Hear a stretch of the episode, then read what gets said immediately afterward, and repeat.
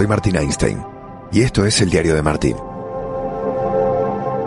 Quiero invitarte en este diario de Martín, que es una hoja en blanco, un lugar de experimentación, un lugar para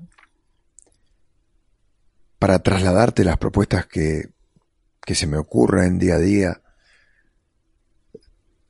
pensando así en, en voz alta, hace algunas semanas, me dije, tenemos una, una flota de corresponsales espectacular en ESPN, gente eh, muy versátil, muy capaz, que mira desde un lugar privilegiado, que está muy cerca de, del día a día de los clubes, que además rompe noticias en el sentido de anglosajón de la palabra, ¿no?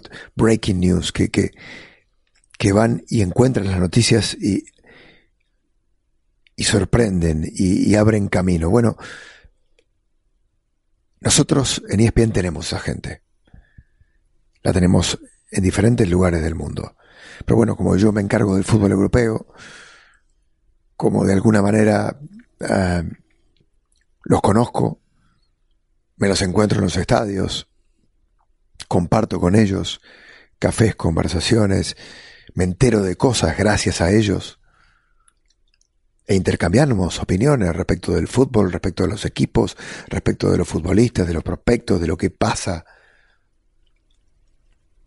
dije, vamos a abrir la cancha, vamos a abrir el, el juego, vamos a escucharles. Es decir, mi propuesta, en esto que voy a llamar ronda de corresponsales, es que ellos nos trasladen a través de su mirada al lugar desde el cual ven, escriben, miran, analizan. Porque ellos están allí, en Inglaterra, en Barcelona, en Madrid, en muchos sectores, en muchos lugares, en muchas ciudades, cubriendo a los equipos más importantes del continente europeo. Así que arrancamos, y vamos a arrancar así sin más, sin preámbulo, sin más preámbulo que este. Hoy me voy a acercar a, a colegas que cubren la actualidad del Barcelona, como Jordi Blanco y como Moisés Llorens, a Rodrigo Fáez, que lleva mucho tiempo en los medios de comunicación, eh, reside en Madrid y podría hablarte como también los otros colegas de muchísimas circunstancias, de historias que se desarrollan en diferentes latitudes, pero Hoy Rodri va a hablar desde Madrid y del Madrid, del Real Madrid. Y también Eduardo Fernández Abascal, experto en la Premier. Porque toca hablar de Premier, toca hablar de un equipo que ha revolucionado el mapa del fútbol. Lo que se había constituido en un binomio para mi punto de vista, insoportable. Mourinho Guardiola, Guardiola Mourinho. Bueno, apareció Jürgen Klopp y, voló eso por los aires. Resignificar, evaluar, entender qué significa este Liverpool de Klopp en la historia del fútbol, en la historia de la Premier, como paradigma, como equipo de época. De todo esto vamos a hablar en este diario de Martín, en esto que voy a llamar la ronda de los corresponsales, esta ronda de ida y vuelta, de interacción, de enriquecernos a través de la mirada de ellos. Arrancamos. Como un buen vecino, State Farm está siempre ahí. Así comienza este diario de Martín. No podemos arrancar por otro lugar que no sea Madrid, porque el Madrid está en la cima, porque el Madrid acapara los elogios del mundo del fútbol en esta etapa de, fútbol post-confinamiento. Y nos arranca sonrisas. Y hay un hombre que siempre silba bajito, que a veces, casi siempre, cuando estaba Cristiano Ronaldo, pasaba desapercibido, tenía rol de secundario, pero que se ha ido soltando.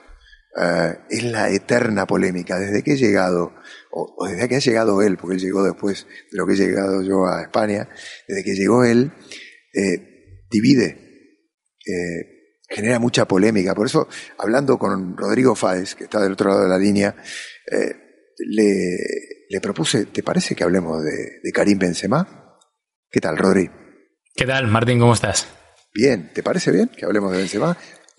La verdad que, mira, me parece muy bien porque yo siempre he pensado que Benzema es el típico jugador que, que como decías tú un poco, sin hacer ruido, ¿no? Eh, te vale para todo. Te limpia el vestuario, te echa un cable con las porterías, lleva los balones con el resto de jugadores cuando tiene una imagen completamente distinta a la que, a la que proyecta un poco al, al público, ¿no? Que, que parece que está todo el día con los lujos, con los coches, las piscinas, saliendo de fiesta y es un tío muy humilde y que es como en el campo además, es decir, alguien que va a su bola y que trabaja para el resto y que sobre todo que le entra por un oído y le sale por el otro el tema de las críticas, el debate y la división que tú ahora mismo comentabas. Oye, además hay un, hay un tema fantástico, ¿no? Con, con Karim. Eh, recordemos que Francia salió campeona del mundo sin él. Digo, hmm. Francia tendría para armar dos selecciones, partiendo de ahí, pero darse el lujo de prescindir de un hombre de la calidad técnica, de la capacidad para leer espacios, de la capacidad para ver espacios en lugares donde nadie los ve, eh, y además un obrero, ¿no? Un tipo que puede salir perfectamente a tirar lujos, pero se puso el mono de trabajo durante cuántos años el Madrid al servicio de Cristiano. Un montón. O sea, tú ten en cuenta que Cristiano nunca lo va a admitir por, por cómo es, ¿no? Por, por, el ego que tiene en el buen sentido y en el malo, pero también por el, por el afán de protagonismo que tiene. Insisto también en el lado positivo y negativo, pero nunca lo va a admitir. Y que él, eh, a nivel privado, a mí sí que me admitió Cristiano Ronaldo que sin Benzema no hubiera marcado quizá eh, un 20, 25% de los goles que, que sí que marcó estando con él. Porque además, Cristiano era un hombre que eh, de puertas hacia afuera, como, como todos conocemos, es alguien que, que, eso, que piensa siempre en él antes que en el equipo, es un hombre que es eh, definitivo en cualquier acción, es un hombre que, que, tiene gol y que tiene el carisma, ¿no? El carisma y que tiene también los números en cuanto a seguidores, followers y demás. Benzema no tanto, Benzema ha estado siempre a la, a la, a la sombra de él, pero siempre ha trabajado para él, siempre ha trabajado para él porque además eh, de puertas hacia adentro te cuentan muchos compañeros, tanto de de Karim como de Cristiano en su día, que, que a Benzema se le dijo, tú aquí vienes a ayudar a Cristiano Ronaldo para que siga siendo el mejor del mundo o que intente ser el mejor del mundo con todos los respetos para, para Leo Messi, ¿no? Y entonces yo creo que durante todos estos años ha ido poco a poco trabajando, trabajando, trabajando, haciendo sus cositas, pero trabajando para el equipo y sobre todo para Cristiano. Rodri, eh, hablabas un poco de las características de, de Karim y en algún punto, primero que hay, hay una línea de delanteros o, de fantasistas, como le dicen en Italia, franceses, muy similar. Son todos muy delicados, son, eh, voy a inventarme una palabra, terciopélicos. O sea, parece que van flotando por la cancha, van repartiendo caramelos, como eh, le decían a Iniesta, ¿no? Pero luego tiene algo de suavidad. Eh, yo me acuerdo de cómo jugaba Michel Platini, y cómo jugaba Zinedine Zidane, y cómo juega Benzema. Y tienen esa plasticidad, esa suavidad para tocar el balón, que, que, sorprende y además que es una marca de ese país.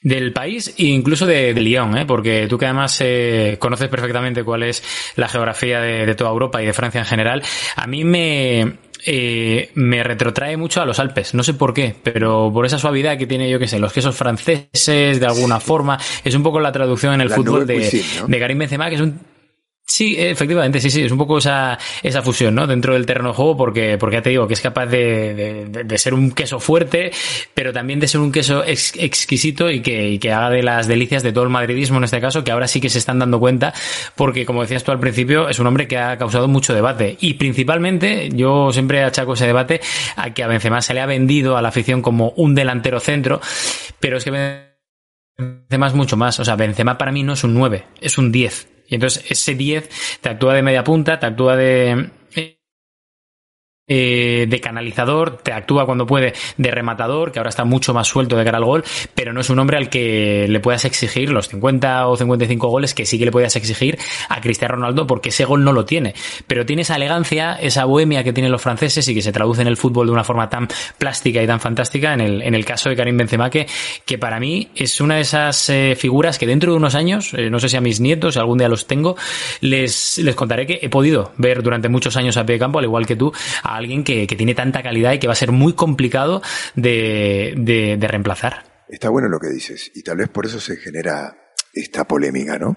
Porque eh, es un 10, se le piden cosas de 9, pero tampoco tiene lo que suelen tener eh, arquetípicamente los 10. Los 10 son tipos que tienen un peso específico en los equipos, ¿no?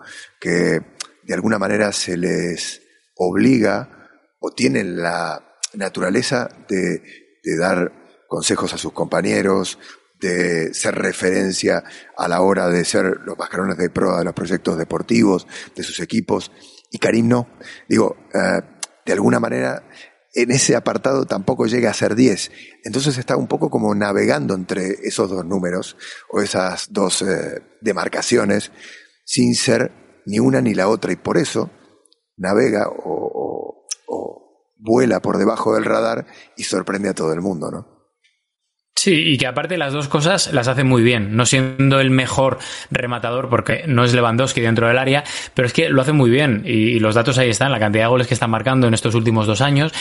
Que sí que es cierto que una asignatura pendiente puede ser que ese tipo de goles los marque también en, partidos complicados o partidos clave para el Real Madrid en Champions, por ejemplo, que yo creo que esa es una asignatura pendiente, pero es que aún así eh, lo hace bien todo. Eh, remata bien, se mueve bien, asiste bien, es un hombre que abre espacios y que encima has dado tú en una de las claves. Eh, has comentado que es un referente, porque dentro del vestuario eh, parece mentira que, que, Benzema, mm, un poco alejado obviamente de la sombra de, de, Sergio Ramos, pero es uno de los referentes dentro del vestuario, sobre todo para los más jóvenes, porque es el primero que se acerca a los jóvenes y les dice, oye, tranquilos, tú la pelota a mí, yo te ayudo, yo voy a abrir espacios para que tú puedas crecer en este aspecto. A Valverde, por ejemplo, eh, a nivel interno también y a nivel privado, eh, es uno de los hombres a los que más ha ayudado. A Asensio, tres cuartos de lo mismo. A Lucas Vázquez en su día también le dio varias correcciones que le han hecho crecer. Y ese liderazgo silencioso que tiene Karim Benzema, creo que es algo también muy importante y también casi diría inherente a lo que es el Real Madrid de Zidane, ¿no? Un poco el líder tranquilo, silencioso, el de la pausa, el de la tranquilidad, que, es un poco lo que ha instalado Zinedine Zidane desde que llegó al banquillo del, del equipo del Santiago Bernabéu, ¿no? ¿Por qué ahora, Rodri? ¿Por qué la explosión de Benzema ocurre en este momento, después de tantos años en el Madrid, eh, hasta cuando el Madrid se queda sin Cristiano Ronaldo, se le cuestiona a, Karim eh, que no que no diera un paso al frente, ¿no? Recuerdas ese primer año eh, en el que el Madrid no encontraba ese 9 de referencia, eh, le cargaron esa mochila también a, Karim. Pero yo pienso que es porque eh, al final un entrenador tiene que ser muy práctico. Lopetegui llegó en la época post eh, Cristiano Ronaldo y post Zidane, porque se fueron los dos, como quien dice, de la mano. Llegó Lopetegui con unas ideas completamente distintas eh, que pueden ser igual de válidas. Ojo, lo que pasa es que no, no cuajaron. Luego llegó Solari, un poco parecido. Lo que pasa que llegó Zidane otra vez y dijo, a ver, esta es la plantilla que tengo, lo que voy a hacer es adecuar mi juego a esta plantilla. Y ahora el equipo juega mucho más para Karim Benzema que antes.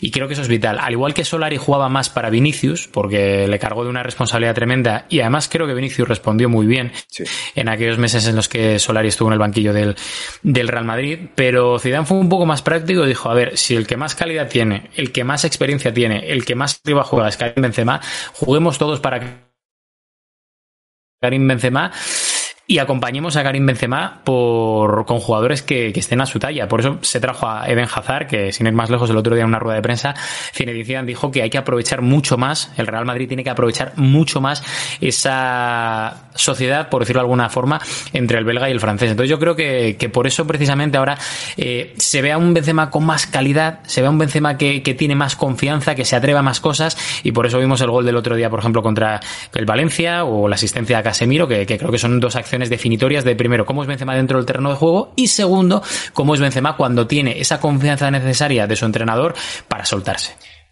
Qué lástima que estamos jugando sin público, porque estoy seguro que el Bernabéu se hubiese puesto de pie con las jugadas que está eh, demostrando uno y otro partido Karim Benzema, que es sin duda uno de los futbolistas de la Liga Española que más eh, está destacando que más magia está depositando sobre el césped.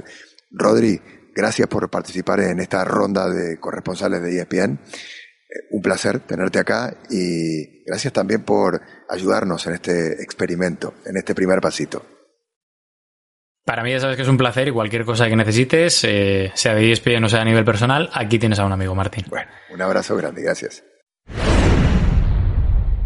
Barcelona es eh, un, un lugar candente, un lugar en donde pasan y pasan y pasan las horas y se van generando nuevas informaciones, un equipo navegando en un mar de críticas, al que le falta nervio, al que parece de alguna manera rodeado de una melancolía y de una nostalgia de tiempos mejores, a pesar de que tiene grandísimos futbolistas, eh, parece un equipo dormido.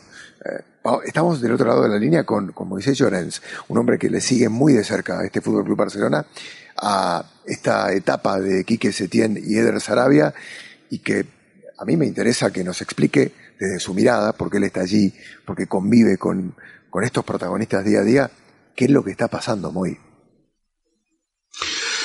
Hola Martín, encantado de feliz de poder estar en tu, en tu en tu podcast, al fin lo he conseguido, no había manera ya, podía abrir la puerta. Eh, bueno, pues pasa que hay un desgaste por parte de, una plantilla que, que, va a menos, lógicamente en lo futbolístico, que tuvo eh, la precipitación del club de cesar a Ernesto Valverde después de la Supercopa de España en, Arabia Saudí y que todo lo que ha venido ahora es precipitado. Se tendría que haber cerrado un ciclo con Ernesto Valverde para empezar otro próximo verano, pero se quiso correr más de lo que tocaba y las prisas no son buenas, consejeras. A la distancia, eh, lo que parece muy también es que hay un vestuario muy afincado y además con eh, con galones que han ganado, que se han ganado con el tiempo, pero que de alguna manera este, este poder se ha, se ha hecho algo ingobernable. Es decir, que el poder que detentan los pesos pesados del vestuario del Barça hace que las otras áreas del club, eh, de alguna manera a la hora de, esta pulsión de fuerzas, no tengan autoridad suficiente como para ordenarlo. Bueno, eh, al final el Barça eh, es. El Barça, para que me entiendas y haciéndolo rápido, no es Messi, pero vive de Messi. Y no vive de Messi solo el primer equipo, sino que vive de Messi eh, el club. todo el club. Si Messi está constipado, el Barça estornuda. Y con eso lo digo todo. Entonces, en ese sentido, el equipo depende mucho de él, depende mucho de Messi. Messi no pasa por un momento dulce en lo futbolístico. Y ahí, bueno, pues Setién lógicamente se ve, se ve perjudicado porque el equipo, desde que ha vuelto la competición, ha, empatado dos partidos, tenía una renta de dos, de dos puntos sobre el Madrid y ahora está el Madrid dos puntos por encima del Barça. Por lo tanto, esa no es, una buena, no es una buena arma consejera para, para un Barça que aspira a ganar el noveno, el noveno título de liga de las últimas 12 campeonatos disputados. Sí, ahora, eh, el Barça tampoco entregaba buenas sensaciones muy antes de, del COVID, del confinamiento. Recuerdo, sin ir más lejos, del partido de San Paolo, que no entrega buenas sensaciones. Eh, era un Barça que sacaba los partidos adelante, los ganaba, pero generaba muchísimas dudas en cuanto a rendimiento, en cuanto a nervio competitivo, en cuanto a intensidad, en cuanto a velocidad, en cuanto a, jugar de una manera que se asemejara a la mejor versión de estos futbolistas. Parece un equipo cansado, eh, un equipo abatido. Eh, son adjetivos duros, eh, pero es lo que es lo que transmite. Es un equipo. Es, un equipo cansado, como tú bien dices, es un equipo abatido. es un equipo que le está costando mucho, es decir, pero no de ahora, de hace días ya. De hace días. Eh, de hace días es de hace em, de hace años. Es decir, el Barça, el Barça ha dejado de ser ese equipo dominante en los terrenos de juego, ese equipo que, que controlaba los, los partidos eh, eh como quería, ¿me entiendes? El, eh, mira, eh, para hacértelo rápido y, centrándonos solo en esta temporada, te voy a poner el ejemplo de tres partidos. Pamplona, San Sebastián y Cornellà contra Osasuna, contra la Real Sociedad y contra el Español. Son partidos en los cuales el Barça empezó, empezó perdiendo. Llegó a remontar el resultado, es decir, perdía 1-0, llegó a ponerse 1-2 de visitante y en los últimos minutos le empataron el partido. Evidentemente ahora es el cuento de la lechera y es aquella que si mi abuelo tuviera ruedas sería una bicicleta.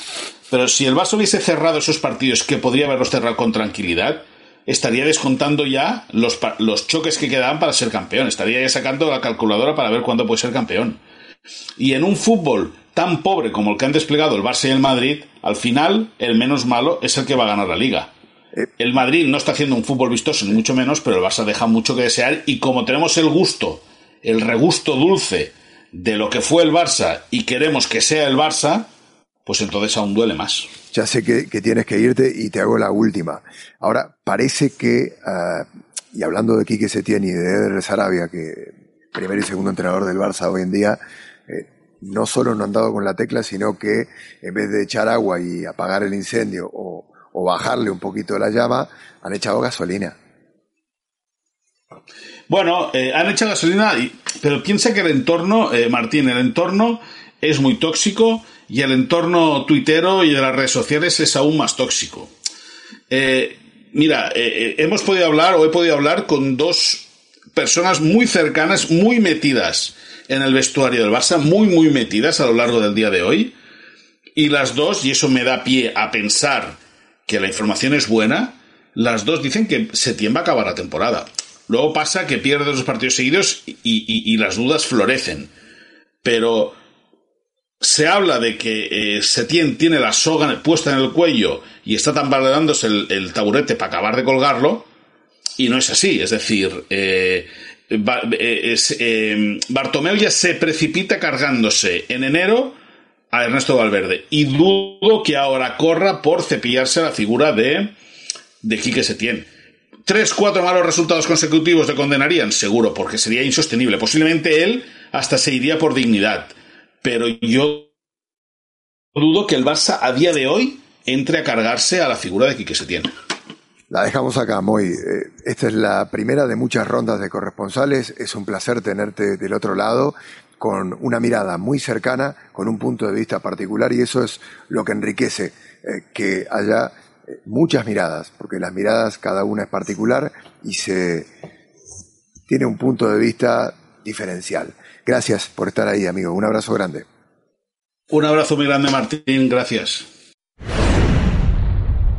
Estamos con Jordi Blanco, desde la ciudad condal, desde Barcelona, en, una, en un día de muchísimas idas y vueltas de un estado del Barcelona que, nos recuerda a épocas de, de, muchísima crispación, de versiones. Me imagino, Jordi, que estás, este, me contaba fuera de línea que te has acostado a las 3 de la mañana y que además eh, esto no para, ¿no? Eh, ya en época de confinamiento hubo un montón de noticias. Eh, se abrió, salió el equipo a la cancha y siguen sucediéndose informaciones. Eh, ángulos que cubrir, un Barça que, no sé, se ve débil, no solo en el aspecto de los resultados, en el aspecto deportivo, sino como un barco a la deriva. Esta es un poco la sensación desde la distancia, pero vos estás allí, tenés una mirada muy cercana, ¿qué es lo que se aprecia? ¿Qué tal? ¿Cómo te va? ¿Qué tal, Martín? a ver, tú lo has dicho, deportivamente, socialmente, económicamente, el Barça no, no sé si es exagerado decir que es un, barco a la deriva, pero desde luego la tormenta es, lo que se dice la tormenta perfecta. Antes decías que eh, recuerda épocas pasadas. A mí, eh, antes por la tarde, mirando y estudiando, mirando cosas, me recuerda al mes de enero de 2003, cuando el Barça eh, despide a Bangal y ficha deprisa y corriendo a Radomir Antich. Dos días después del fichaje de Antich, acaba dimitiendo Joan Gaspar, el presidente, y acaba el tema en elecciones eh, el verano siguiente, que son las que gana la porta. Eh, yo creo que el Barça, sin haber llegado todavía, todavía a ese extremo, está, está muy cercano a ello.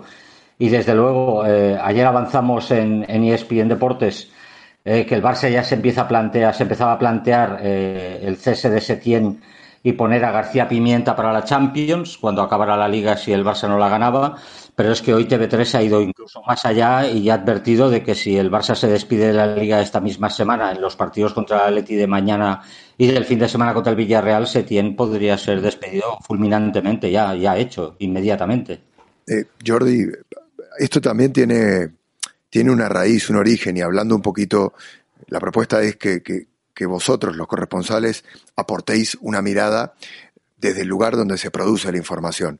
Y hablando un poquito contigo, eh, nos queríamos centrar, o te querías centrar, en algo muy complicado eh, que se está convirtiendo en un vía crucis para el, para el Fútbol Club Barcelona, que tiene que ver con encontrar a quienes tienen que tomar eh, la posta, quienes tienen que continuar el modelo después de una generación dorada.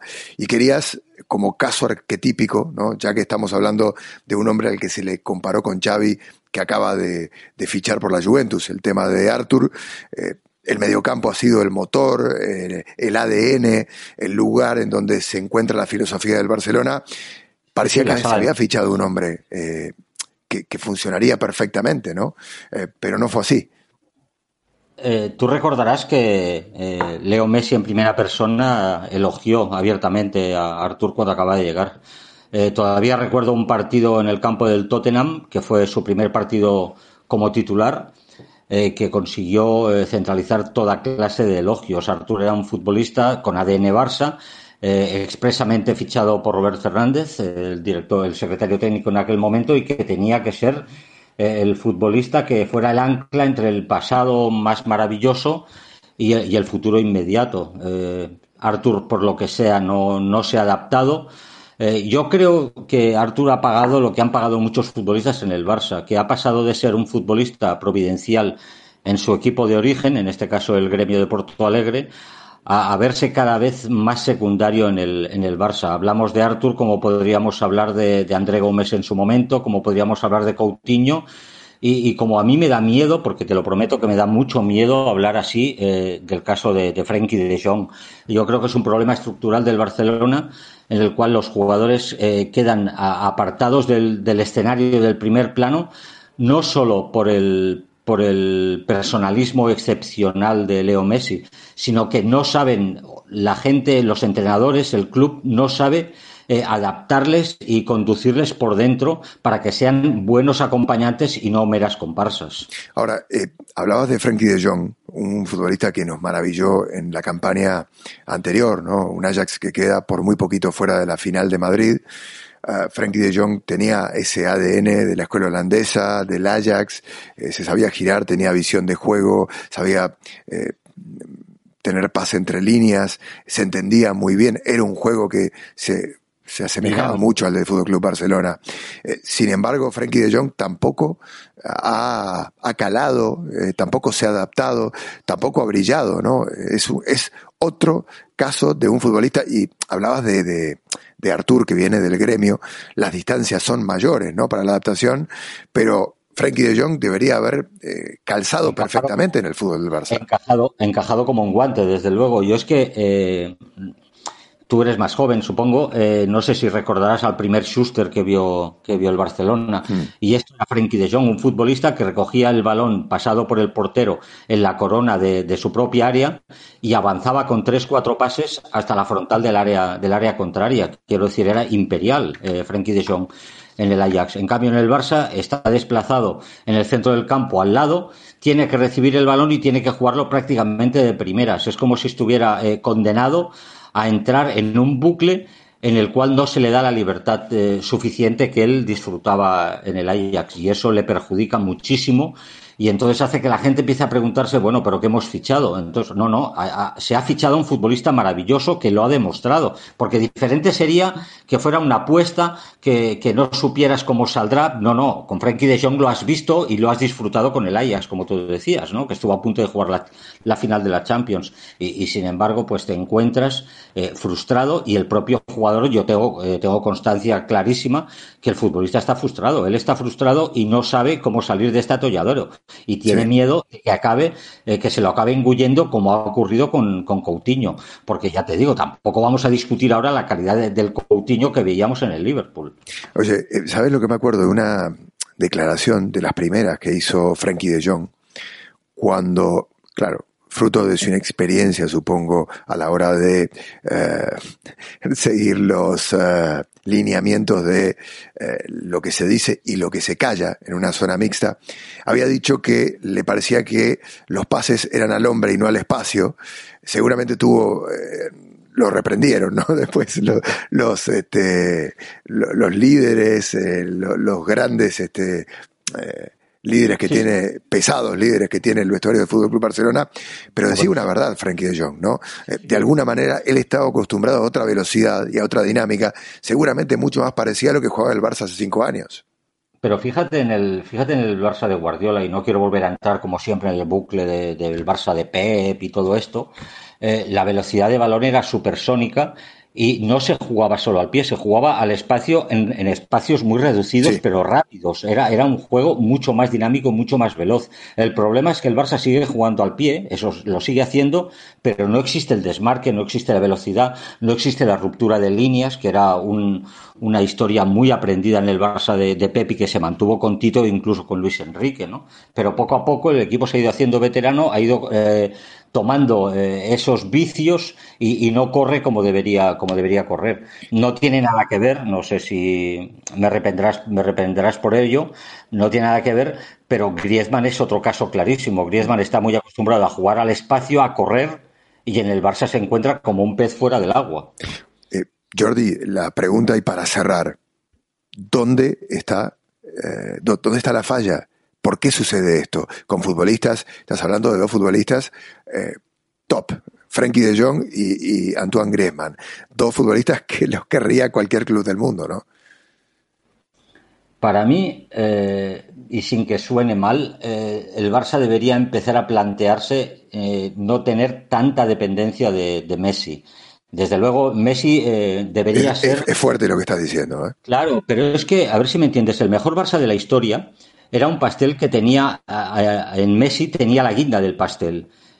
Y el Barça ha acabado siendo, Messi ha acabado siendo el pastel entero, y eso es lo que no puede ser. Messi tiene que ser la guinda del pastel, tiene que ser el gran jefe, el director, el líder, el líder espiritual y futbolístico, pero tiene que ser la guinda del pastel, no el pastel entero, porque entonces, ¿qué pasa? Que los demás no existen. Y ya, ya puede ser De Jong, ya puede ser Griezmann, ya puede ser Coutinho, ya puede ser Artur, puede ser cualquiera. El Barça necesita que los futbolistas obtengan esa responsabilidad y la trasladen al campo porque además de ello se, eh, se beneficiará incluso Messi, incluso también, porque estará más liberado y más tranquilo con jugadores eh, absolutamente responsables en el terreno de juego.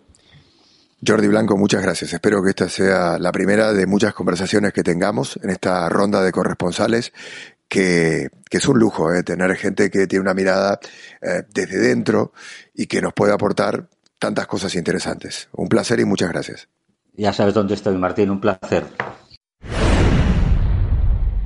Nos vamos a ir a Liverpool, una ciudad que debería haber celebrado como con una fiesta por todo lo alto, ¿no? Con la gente en las calles, con eh, el público vitoreando a los héroes de una gesta de un equipo que ha construido Jürgen Klopp, que ha crecido año a año y que ya mucha gente lo está comparando con los mejores equipos de la historia del fútbol inglés. Eh, como sabes, esta es una propuesta, esta ronda de corresponsales que se basa en absorber, en enriquecernos de la mirada de los corresponsales. Y del otro lado de la línea está Eduardo Fernández Abascal, eh, un conocedor de la Premier, un corresponsal de ESPN allí, muy cerca del Liverpool y muy cerca de lo que ha entregado el equipo de Jürgen Klopp en este año. ¿Cómo estás, Edu? ¿Qué tal, Martín? Sí, como, como dices, es un equipo que este Liverpool que, que está pasando a la historia o ha pasado a la historia por esta temporada, por haber conseguido la Premier League después de 30 años de espera, pero también por lo que lleva haciendo ya desde la llegada de Klopp, ¿no? Porque es que hay que recordar de dónde venía este Liverpool, que es como si ahora llega un entrenador nuevo al Manchester United, que es un equipo roto en pedazos, y de repente en menos de cinco años lo convierte en finalista de la Champions, en campeón de la Champions y en campeón de la Premier League, ¿no? Y eso es lo que ha hecho Klopp en apenas unos años, cambiando de arriba abajo el equipo, cambiando de arriba abajo el estilo y creando sobre todo eso, un equipo que, que yo después de nueve años en Inglaterra eh, te diría Martín que es el equipo que más me ha impresionado y eso que veníamos de una temporada terrorífica del Manchester City de Pep Guardiola. Eh, hablando de, siempre en el mundo del fútbol intentamos buscar paradigmas, ¿no? El Milan de Saki, el Barça de Pep, eh, los invencibles de Arsene Wenger, hablando de la Premier, o el Manchester United de Alex Ferguson. No sé si se puede hablar de, de un de una era Guardiola todavía en el City. Eh, ¿Crees que, el, que el, Liverpool de Club se puede subir a un paradigma de un equipo que ha entregado, que ha aportado algo diferencial? Desde luego, yo creo que para que un equipo pase a la historia del fútbol, eh, no solo tiene que ganar, sino también dejar un sello. A mí, por ejemplo, el, Real Madrid de Zinedine Zidane me parece que en 20 años eh, no va a dejar más sello que el de haber ganado Champions. Sin embargo, el Liverpool de Club va a dejar un sello de, un equipo eh, que presiona como nadie, que juega con intensidad todo el campo, eh, que tiene dos extremos que, te entran por todos lados y es imposible defenderlos. Y, eso yo creo que es el, gran valor de este Liverpool, que como déficit o como mm, el único problema o el único pero que puede tener para no poder ser considerado uno de los grandes de la historia todavía es que le falta plantilla para poder competir en una misma temporada en dos frentes. Es decir, le hemos visto ganar la Champions y le hemos visto ganar la Premier, pero de momento no le hemos visto atacar dos competiciones en la misma temporada como hicieron equipos históricos como el Barcelona de Pep Guardiola, ¿no? Y esa es un poco el debe, eh, lo que debería hacer Klopp para pasar a la historia. El Manchester City de Pep Guardiola está en una situación similar. El año pasado ganó tres títulos, los tres locales, pero no consiguió la Champions League. Vamos a ver porque eh, parece que el fútbol inglés vuelve al auge y, estamos ante temporadas próximas en las que va a ser muy interesante ver esta, esta batalla entre Pep Guardiola y, Jürgen Klopp. Hablabas de, de la falta de mimbres o de herramientas eh, para atacar dos ligas, ¿no? Tal vez allí también radique un, rasgo estilístico, ¿no? O una, una diferenciación de este Liverpool respecto de otros grandes planteles o grandes plantillas del resto del mundo. Que eh, Klopp, de alguna manera, supo moldear una clase media, media alta del fútbol para sacarle un rendimiento, para exprimirlo de una manera que seguramente otro entrenador no pudiese haberlo hecho, ¿no? Desde luego, porque eh, hay que recordar que jugadores como Mohamed Salah o, como Mané llegan al Liverpool por unos 40 millones de euros y llegan al Liverpool todavía en fase de crecimiento y es aquí donde se convierten en, las grandes estrellas y a día de hoy podríamos decir casi eh, que Mané pues con dos, tres jugadores es el mejor jugador del mundo en su puesto. Pero es que si vamos a otras posiciones tenemos a Alexander Arnold que es un chaval que lleva desde los seis años en la cantera del Liverpool y, y con menos de 20 años se ha convertido en el mejor lateral del mundo. Eh, en el otro lado está Andy Robertson, que llegó por 8 millones de un Hulk que, que acaba de descender de categoría y también para muchos es el mejor lateral izquierdo del mundo. Eh, tenemos a Henderson, que parecía un futbolista totalmente acabado antes de la llegada del club y esta temporada seguramente va a ser nombrado mejor futbolista de la Premier League. Y como excepciones tenemos a Van Dijk y Allison, que cuando se fichan, pues quizás sí que se fichan ya eh, con una vitola de, futbolista grande. Yo creo que Van Dijk, por el que pagan prácticamente 80 millones de euros, ya era el mejor central de Europa antes de llegar al Liverpool, pero evidentemente lo tenía que demostrar en un club grande y lo ha demostrado y creo que es el futbolista que realmente ha cambiado la historia reciente del Liverpool.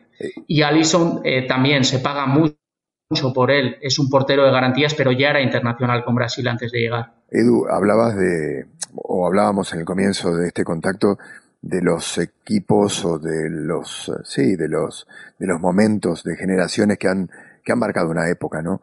Y lo que es llamativo en la Premier, eh, a diferencia, por ejemplo, de la Liga Española, en donde los equipos pertenecen a nombres de futbolistas.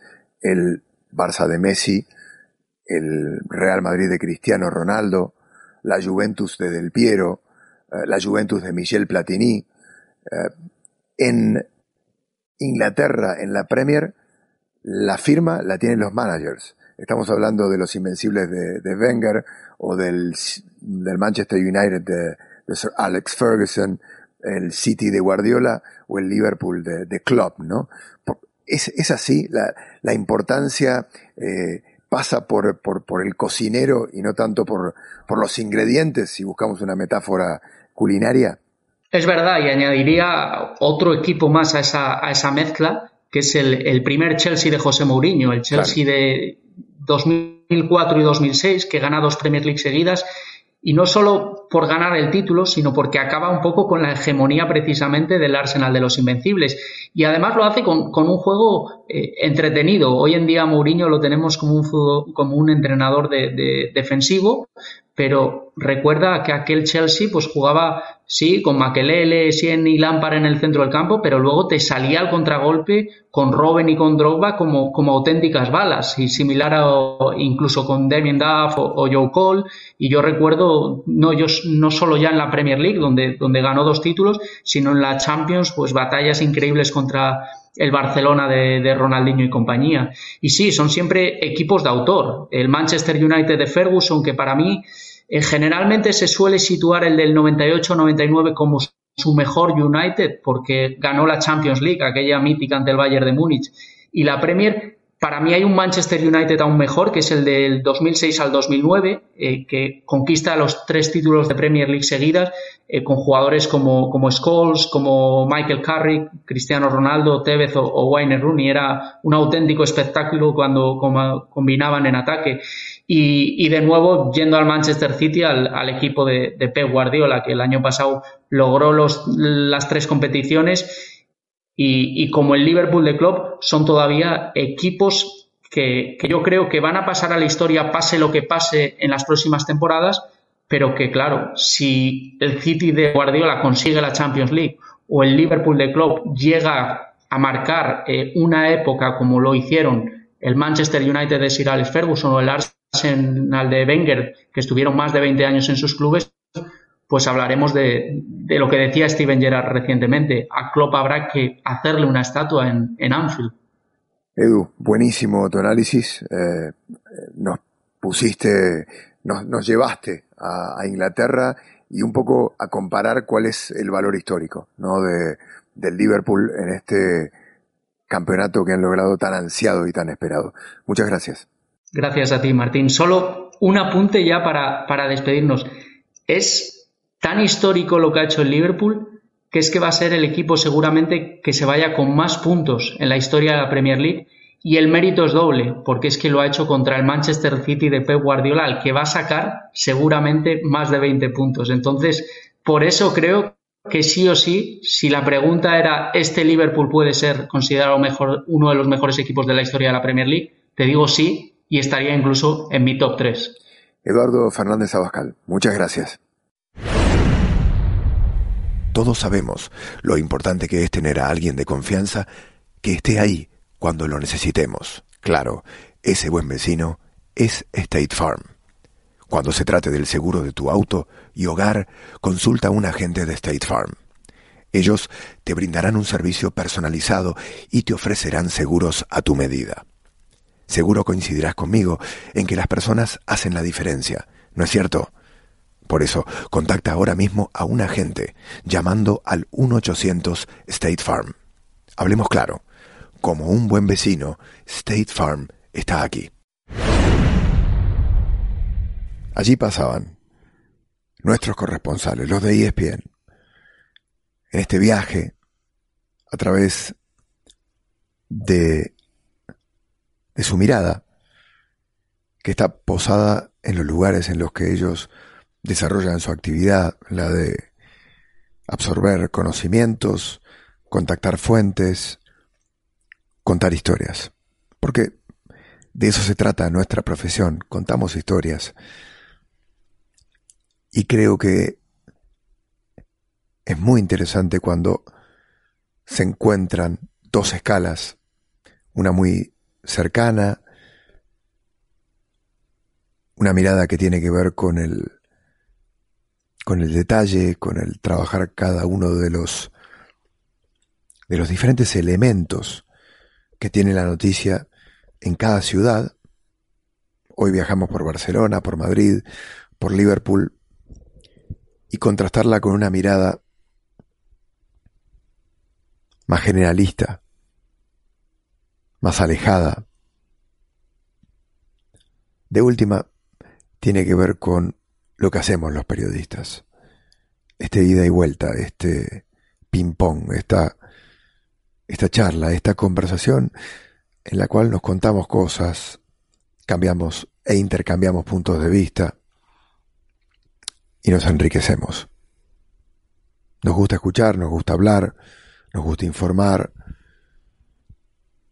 y nos gusta comprender a través del contexto y de la mirada de un colega. Espero que te haya gustado esta ronda de corresponsales. Como viste, estuvimos en Liverpool hablando de la magia de Klopp para construir un proyecto no solo ganador, sino que marca un estilo diferente. Y esto es lo maravilloso del fútbol, que todavía hay tiempo para, tiempo y espacio para crear cosas nuevas. También estuvimos con Jordi y con Moy, hablando de lo que hay en Barcelona, de esta crisis, de la salida de un hombre que parecía ser la continuación de Xavi como Arthur, las dudas respecto de los fichajes del Barcelona, por qué no terminan de asentarse, porque nunca el proceso de adaptación es suficiente, qué es lo que hay ahí, en un club que parece un polvorín, en donde las peleas entre las áreas de la institución y el poder que cada una de ellas detenta se está comiendo los cimientos de algo maravilloso que había ocurrido hace muy poquitos años, que era un equipo de ensueño, paradigmático, que había marcado la forma de jugar al fútbol del mundo.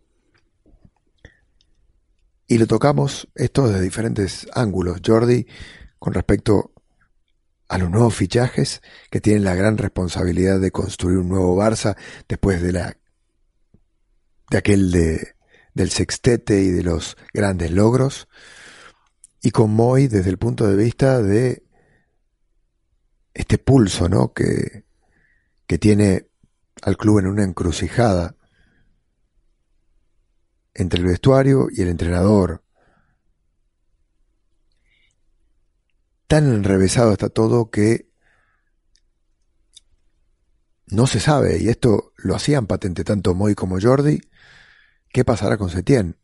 Hay versiones que dicen que volaría por los aires si los próximos resultados no funcionan y dan apenas unos días de plazo y otras versiones que vienen desde el club que aseguran que Setien termina la temporada. Y luego Madrid, ¿no? Con Rodrigo Fáez, que habla de, del príncipe